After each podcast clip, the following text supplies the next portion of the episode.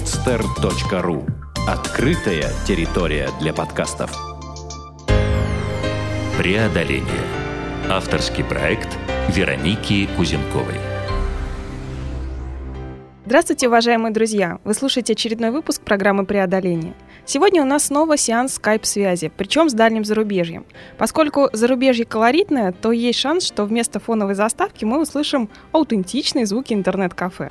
Но, надеюсь, это не помешает нам сделать хорошую запись. Итак, у нас на связи из Китая Ирина Ковальчук. Ира, здравствуй. Привет, Вероника. Скажи, пожалуйста, где ты сейчас находишься, откуда связь держишь, и лучше начать с провинции, если можно. Я нахожусь э, в Китае, провинция Гуандон, город Гуанчжоу. Ух ты.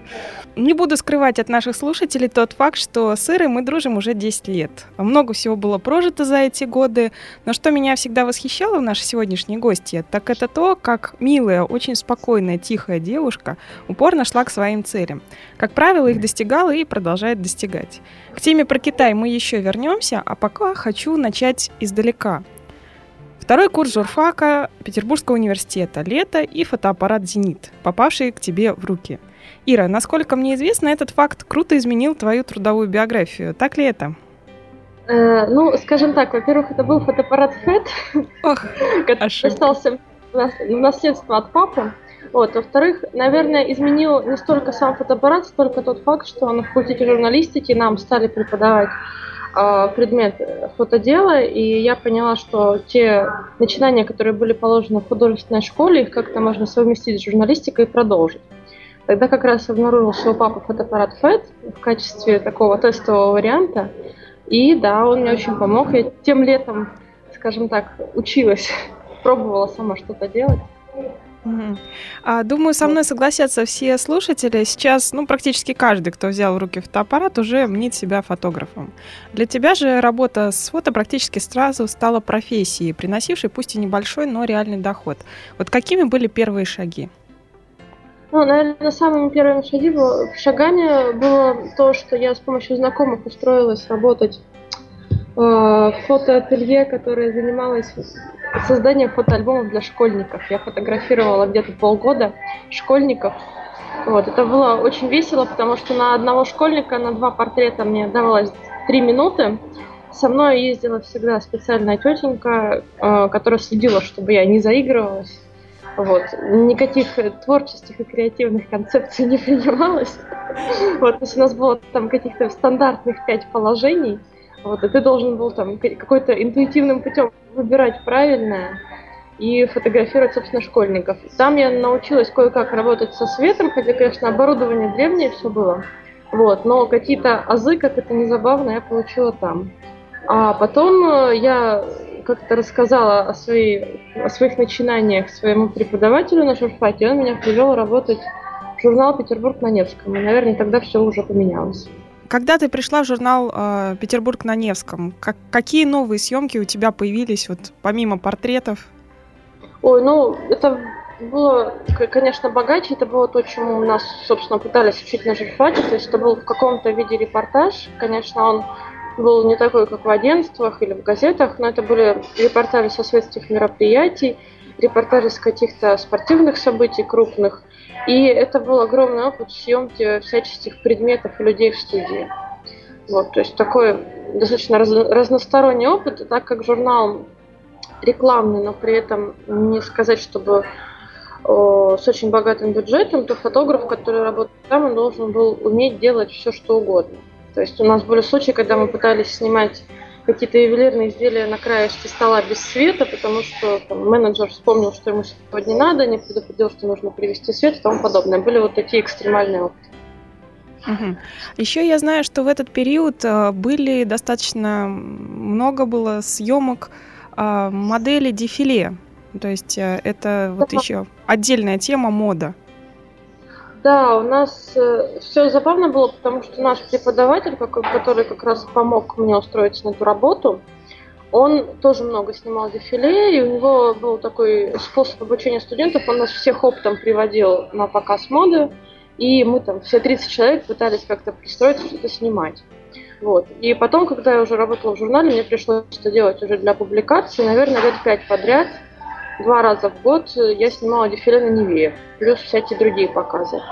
Вот. Но на самом деле можно сказать, что какое-то время я стояла вот ровно посерединке, так как нужно это снимать, посерединке подиума для фотографов, чтобы быть там центральной точкой, чтобы все красиво. В какой-то момент мне это надоело, и я ходила за кулисы снимать и пыталась как-то из зрительного зала тоже какие-то интересные моменты ловить. Вот не всегда это получалось в материале в результате объединить вот с этими правильными красивыми кадрами, но иногда получалось, это было здорово. Угу. Ир, а, хочу спросить, а, кого ты можешь назвать своими учителями фотографии? Ой, ну, наверное, первым учителем все-таки я назову учителя из детской художественной школы города Ставрополя. Это был Яхно Алексей Николаевич, потому что без него я бы не знала, что такое композиция, цвет, цвет и прочие хорошие вещи.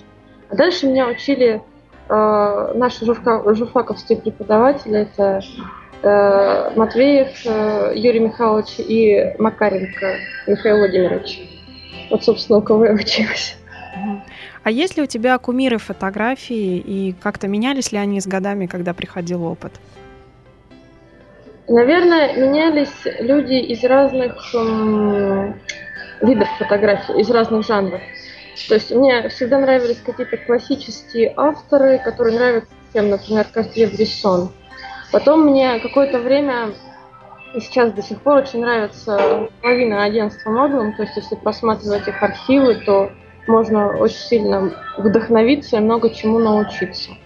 Вот. Можно, например, единственный российский автор – это Пинхасов в Магнуме, он достаточно необычный, его можно долго рассматривать. Вот и сейчас я как раз занимаюсь э, рассматриванием китайских фотографов. Есть такой товарищ Яо Мин, вот, он э, автор художественной фотографии, тоже очень своеобразный товарищ. А, Ир, хочу э, провести небольшой блиц вот по поводу съемок. Э, три вопроса. Первый – это самые необычные съемки вот в твоем опыте на сегодня. Знаешь, наверное, все съемки, которые мы делали для Гринписа, я в России, когда жила, сотрудничала с Гринписом, ну, в качестве такого фотоволонтера. Все они были необычные, потому что они обычно завозили меня черти куда, куда-нибудь там, в какое-нибудь озеро, где разлит бензин, туда нужно было идти пешком, по колено в грязи. То есть это такое, именно такое, вот как ты называешь, что преодоление, чтобы туда дойти, что-то снять, доказать людям, которые там работают, что мы можем снимать. Потом я у них висела когда-то на альпинистском снаряжении на каком-то из Москвы, из набережной, на набережной Санкт-Петербурга, когда мы снимали около японского посольства. Вот, то есть можно много съемок перечислять из Гринписа, они все будут необычными. Угу. А самые веселые съемки? Вот насчет самых веселых я как раз думала. Наверное, самые веселые съемки проходили на разных карнавалах в Петербурге. Вот, в том числе э, на всяких летних фестивалях Э, которые проходили с уличными театрами. Или, например, когда театр Пежо делал э, в честь дня рождения Пушкина на около памятника Петру Первому какой-то перформанс, и они становились там по трое, по двое друг на друга, как-то прыгали, это все было очень весело, у них были э, забавные такие игрушечные кони, которых они тоже сделали из людей, в общем, это все было так достаточно цирковом интересном духе. А здесь скорее я имела в виду не столько сам объект съемки веселый, там, как цирк или еще что-то, а Если скорее не... ситуации. А, ну, наверное, ситуация со многими друзьями, когда мы ходили снимать что-нибудь, какую-нибудь импровизацию по улице, сталкивались с какими-то героями на рынках, на улицах, с какими-то бабушками, торговками и прочим. И всегда это было достаточно весело. Хорошо, тогда перейду еще к одному вопросу. А, самые трудные съемки. Самые трудные съемки были, наверное, съемка ювелирных изделий для журнала, и потом были какие-то э, какие-то ювелирные мастера, которые просили, чтобы я это сняла для них, потому что я, меня никто этому не учил никогда все, что я видела, я могла там научиться из интернета почитать несколько статей, какие-то книги, опять же, из интернета повытаскивать. Но На самом деле, даже в той студии, которая у меня была, достаточно, ну, неплохая. Не было нужного оборудования. И приходилось, опять же, как всегда, выкручиваться тем, что есть, потом очень долго сидеть в фотошопе, и зачастую э, я знала, что стоимость, она настолько высока, что вот этот весь мой труд, это вот только ради учебы. В конце концов, я как-то худо-бедно научилась их снимать, но вот сейчас я не могу себя назвать профессиональным фотографом именно в ювелирной отрасли. Понятно. Вот мне еще, если честно, вспоминаются твои рассказы, как тебе пришлось снимать обувь. Вот, потому что это, мне кажется, была тоже эпопея. С обувью была эпопея в другом стиле. Когда ты приходишь, и у тебя там тебе за день нужно снять там 200 пар. Они все разные, и нужно менять цвет постоянно.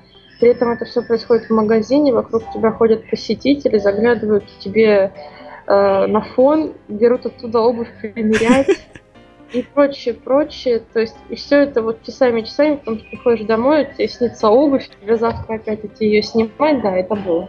Но то же самое у меня потом было там с посудой, со всей, то есть вся предметка, которую ты делаешь оптом, она в принципе очень сложная. Чисто, то есть, может быть, технически не такая сложная, как ювелирка, потому что схема света, там и схема, как ты работаешь, она, она уже есть, готова у тебя в голове, но вот именно там по 10 часов подряд снимать, это тяжело.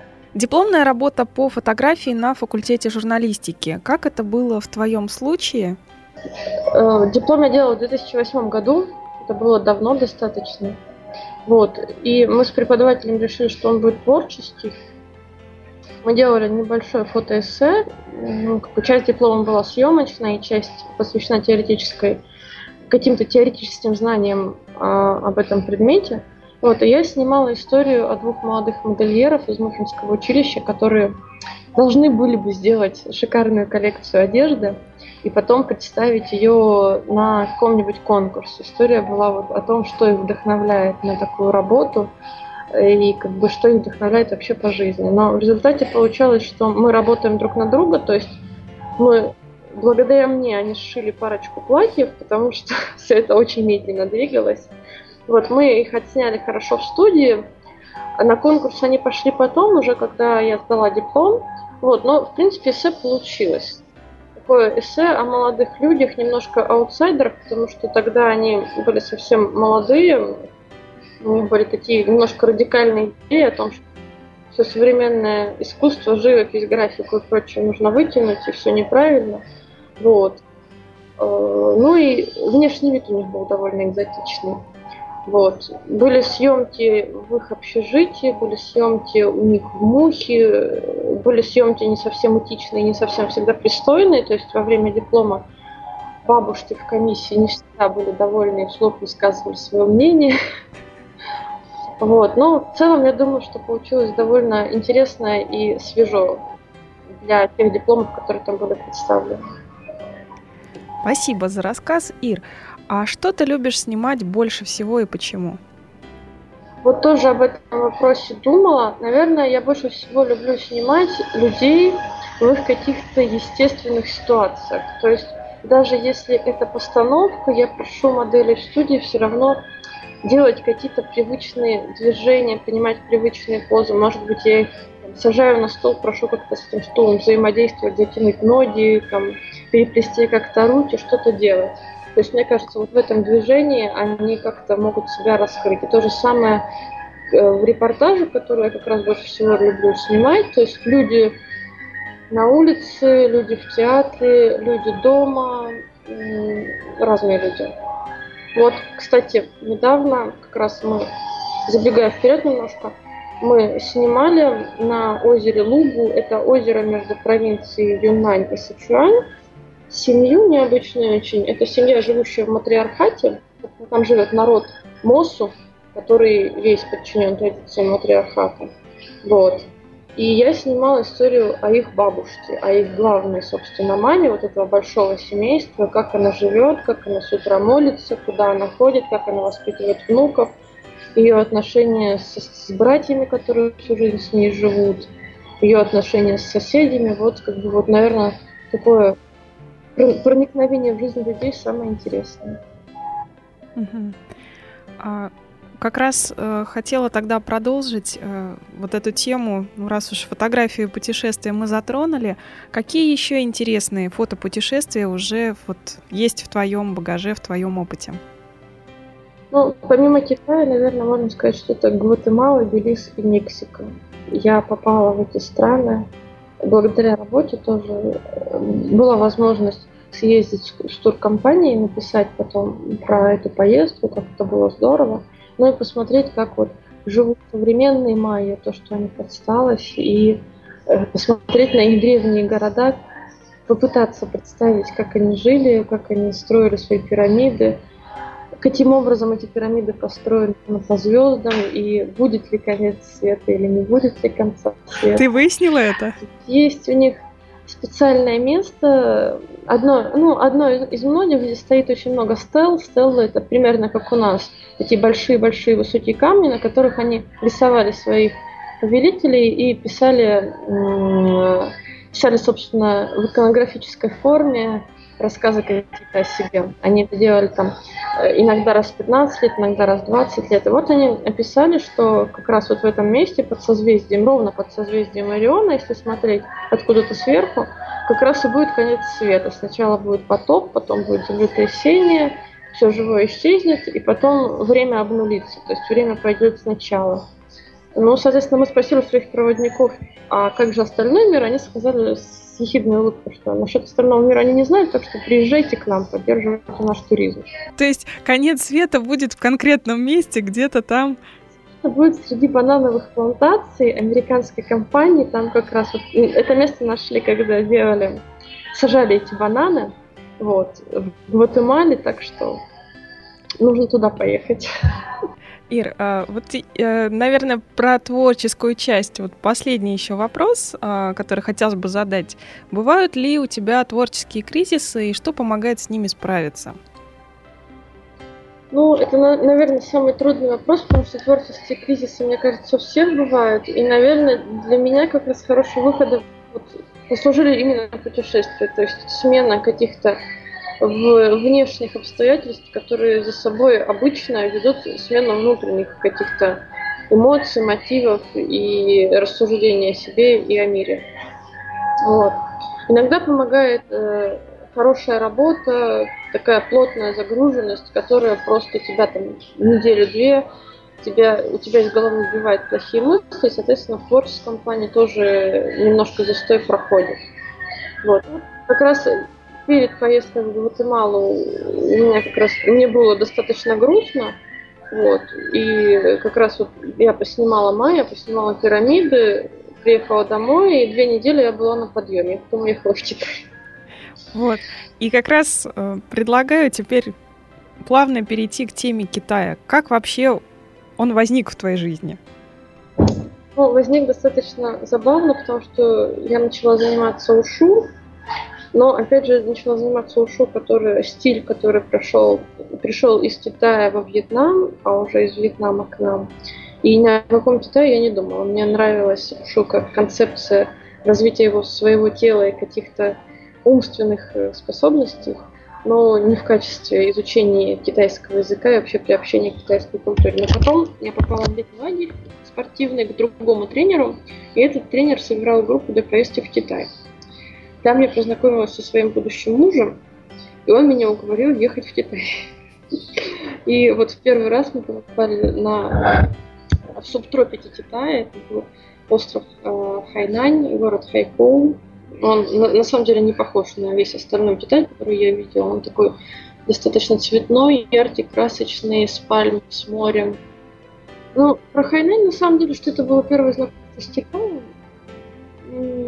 довольно-таки необычно, и у нас было двух, был двухнедельный семинар по ушу. Нам очень понравилось.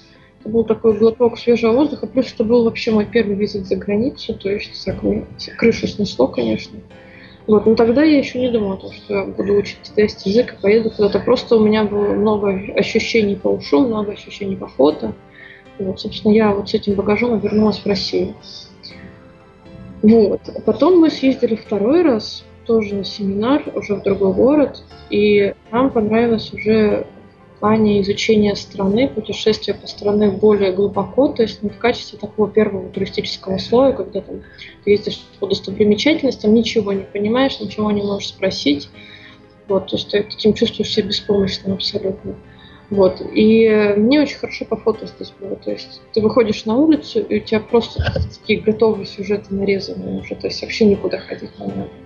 Потому что, в отличие от России, здесь ну, народ живет достаточно открыто. Здесь на первых этажах может быть стоматологический кабинет, рядом может быть тракторная мастерская, рядом может быть там больница, все выходят с капельницами идут по своим делам там дальше. То есть все это бурлит.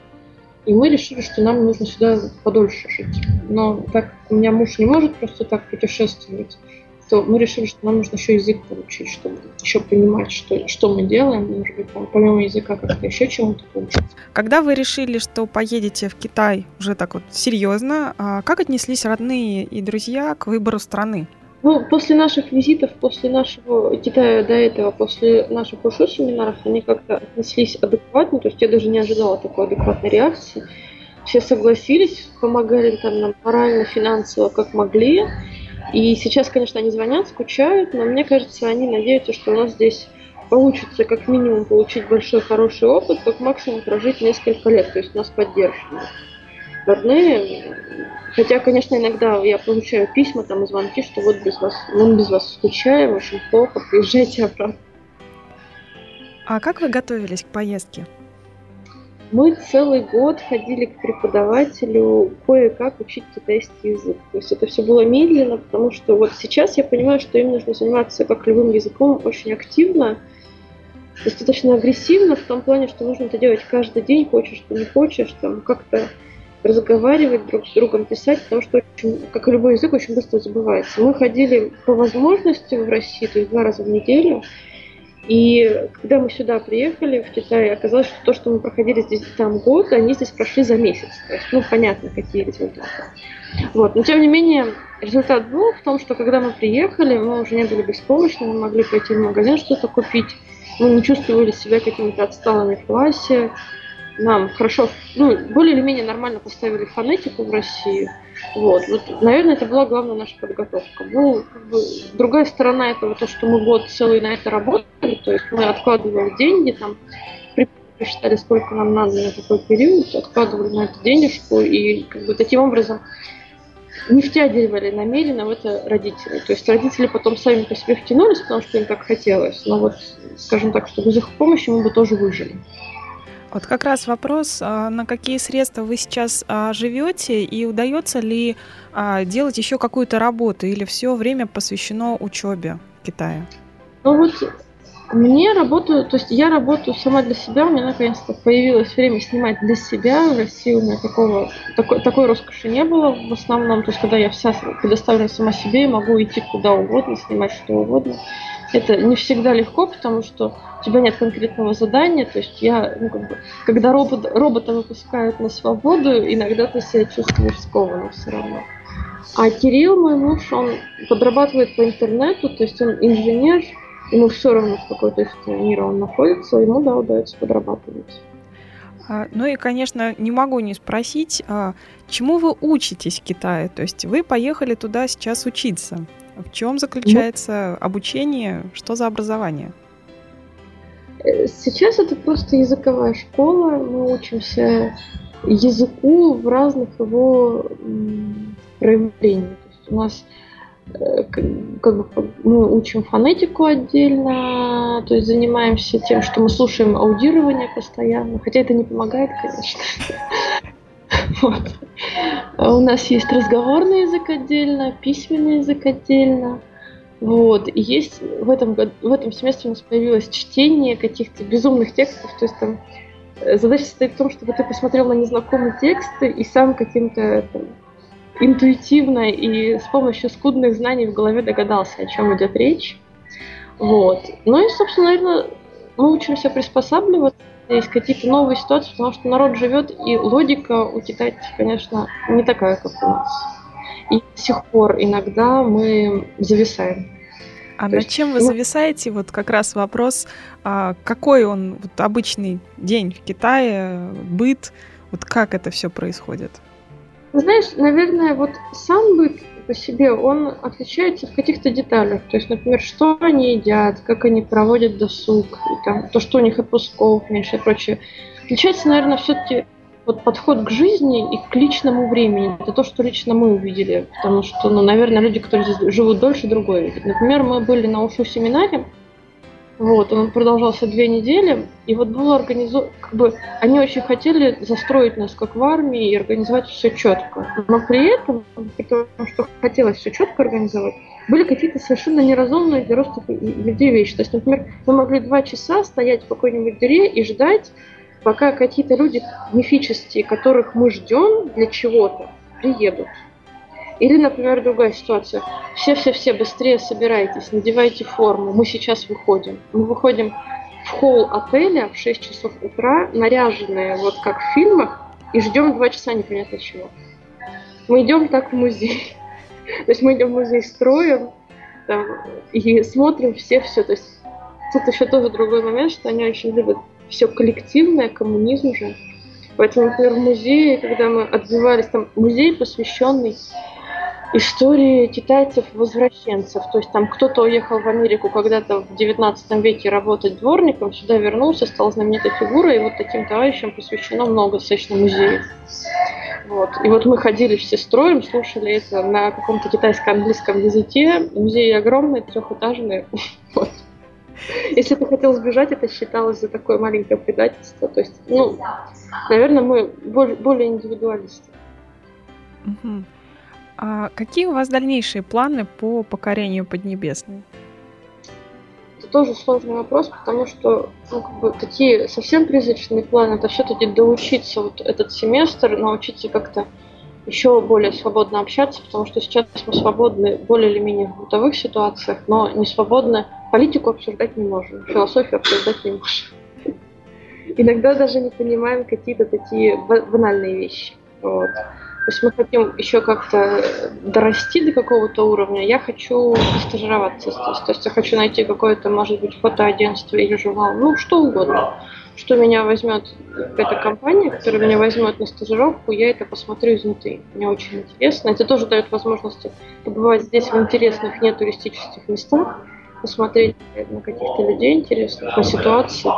Вот. Но, а муж, наверное, хочет, э, он инженер, и все те детали, с которыми он обычно работает в России, они производятся здесь, наверное, он может как-то еще ближе соприкоснуться со всем этим миром, ему тоже будет интересно. Понятно. Ир, а вот по поводу языка уже много говорили. Не могу не спросить, так сколько иероглифов в китайском языке? Ой, ну смотри, Обычно они говорят, что вот на университетском уровне, насколько я понимаю, там э, больше 6 тысяч. То есть так как бы образованный человек знает около там, ну, 10 тысяч. Это такой хороший вариант. Мы сейчас знаем для сравнения, может быть, меньше тысячи немножко. 800 в лучшем случае.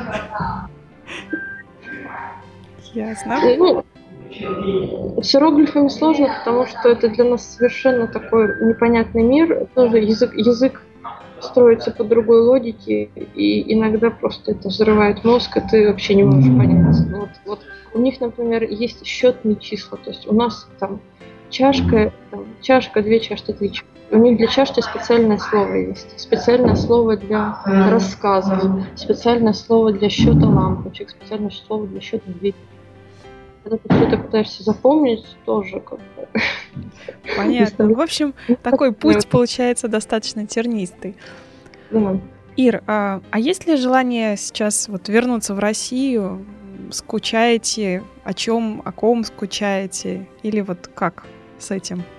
Скучаем по друзьям, потому что не хватает именно такого общения с людьми, которые тебя понимают. То есть здесь мы общаемся и вроде бы с нашими одноклассниками, среди них есть там русские украинцы, и с китайцами, и с индонезийцами. Мы за, за, за все, весь наш путь общались с кучей разных иностранцев, но тем не менее вот какого-то близкого взаимопонимания ни с тем не достигли. Да.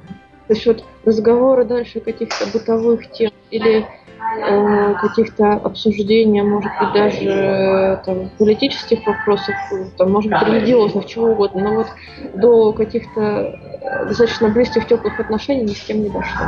Не знаю почему. Может быть, не тех людей пока встречали, не знаю. А вот есть то, что очень нравится в нынешней жизни Китая, вот что так вдохновляет? Ну, вдохновляет, наверное, то, что сейчас это новое все отличается от российской действительности. Вот. Ну и знаешь, такая еще есть вещь, что мы слушаем новости России, и нам становится грустно очень часто. А китайские новости мы не понимаем. И это радует, да?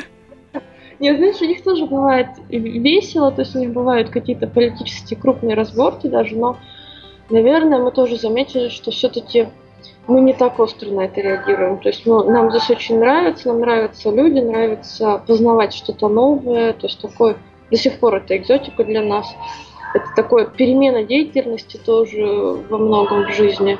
Но мы не так остро относимся к каким-то неудачам китай, китайского правительства, например. Это вот на тему вернуться как раз, что мы как бы думаем, что вот да, вернуться, как же там Россия без нас, там, молодые специалисты. Потом мы начинаем слушать новости, и нам становится как-то вот не по себе. Понятно. А вот еще один вопрос, который не могу не задать. А вот есть ли что-то уже, ну, какое-то сформулированное, что дали вам эти месяцы в другой стране? Ой, ну, ты знаешь, наверное, это такой опыт, который сложно описать словами. Наверное, для нас это опыт общения с иностранцами в том числе и опыт э, приспособления к другой жизни. То есть опыт вот этот, когда ты думаешь, что начать жизнь это легко новую, это, конечно, красиво на словах, потом, когда ты начинаешь, ты понимаешь, что нужно все строить заново, и вот в очередной раз мы это испытали, и мне кажется, что это такой опыт нового уровня, потому что это в другой стране, преодоление каких-то языковых, культурных и прочих барьеров. Мы до сих пор, собственно, в этом увязли, застряли. Мы это до сих пор познаем. Вот. Ну вот, да, опыт с иностранцами общения такой какой-то. Но в любом случае, то есть есть желание, есть вдохновение делать это дальше, как я понимаю. Да. Ну, знаешь, даже если мы будем здесь очень апатичными, очень меланхоличными, загрустим и подумаем, что мы очень хотим к маме, э, все равно у нас была программа, рассчитанная на год, и мы этот год как бы здесь отработаем. То есть изнасилуемся, но отработаем. Понятно. А как раз э, по поводу года, вот еще один вопрос. Э, а вы улетели в Китай 11 марта. Помнишь да. Э, день, вот, ну, накануне и, собственно, день отъезда? Каким он был? Последние две недели они были все как один день, почему? Потому что я вернулась из Гватемалы, мне нужно было писать две огромные статьи и, от, и отбирать фотографии для них для вот той компании, с которой я ездила. Дополнительно к этому ко мне в гости приехал папа. Он вот за все мои годы в Питере жизни, он почему-то не интересовался, как, ну, как бы, там, какая у меня квартира, там, что и как. И тут он понял, что я там летаю, нужно приехать.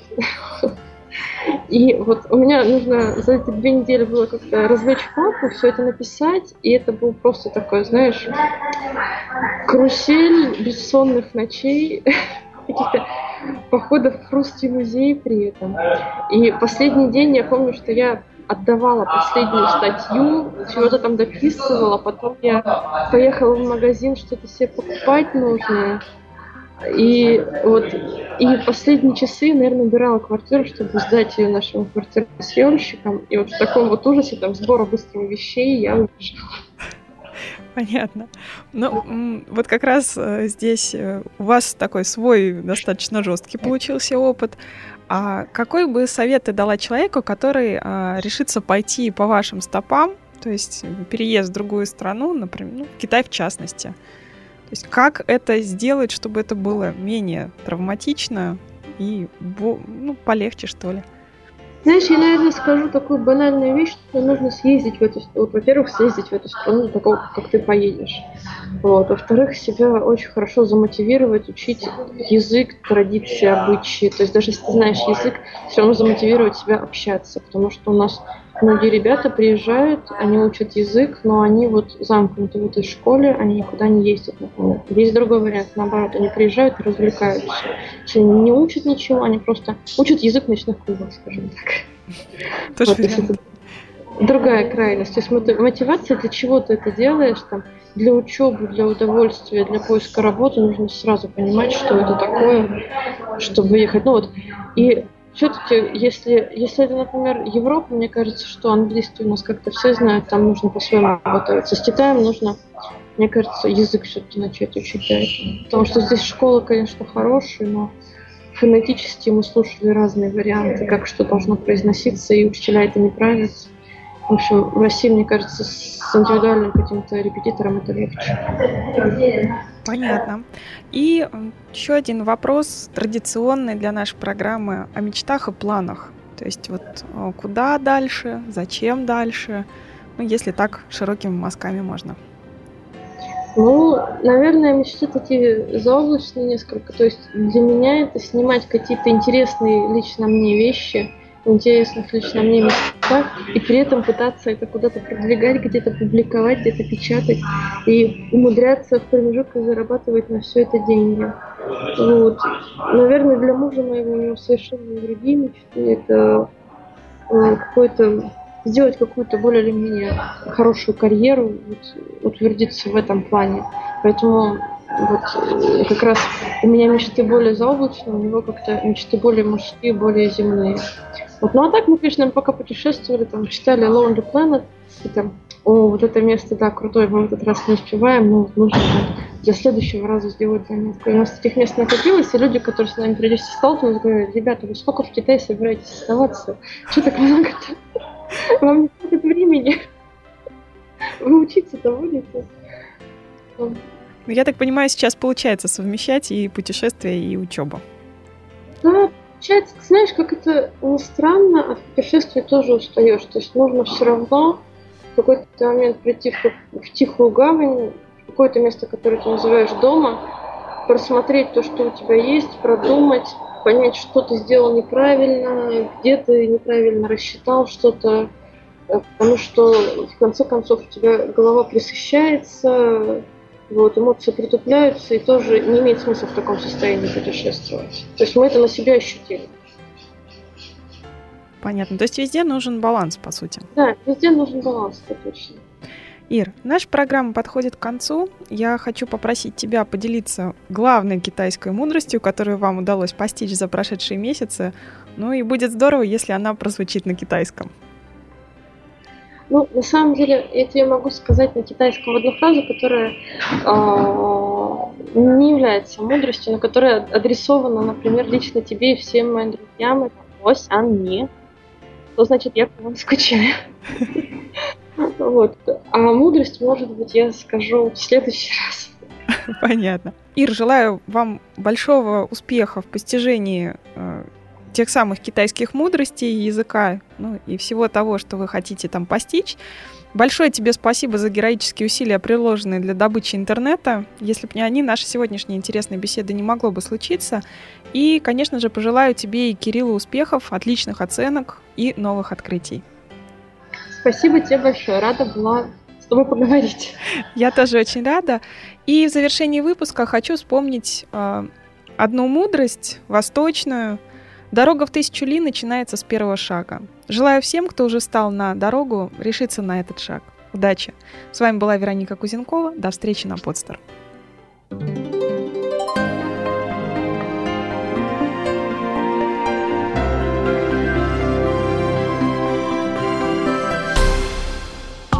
Сделано на podster.ru Скачать другие выпуски подкаста вы можете на podster.ru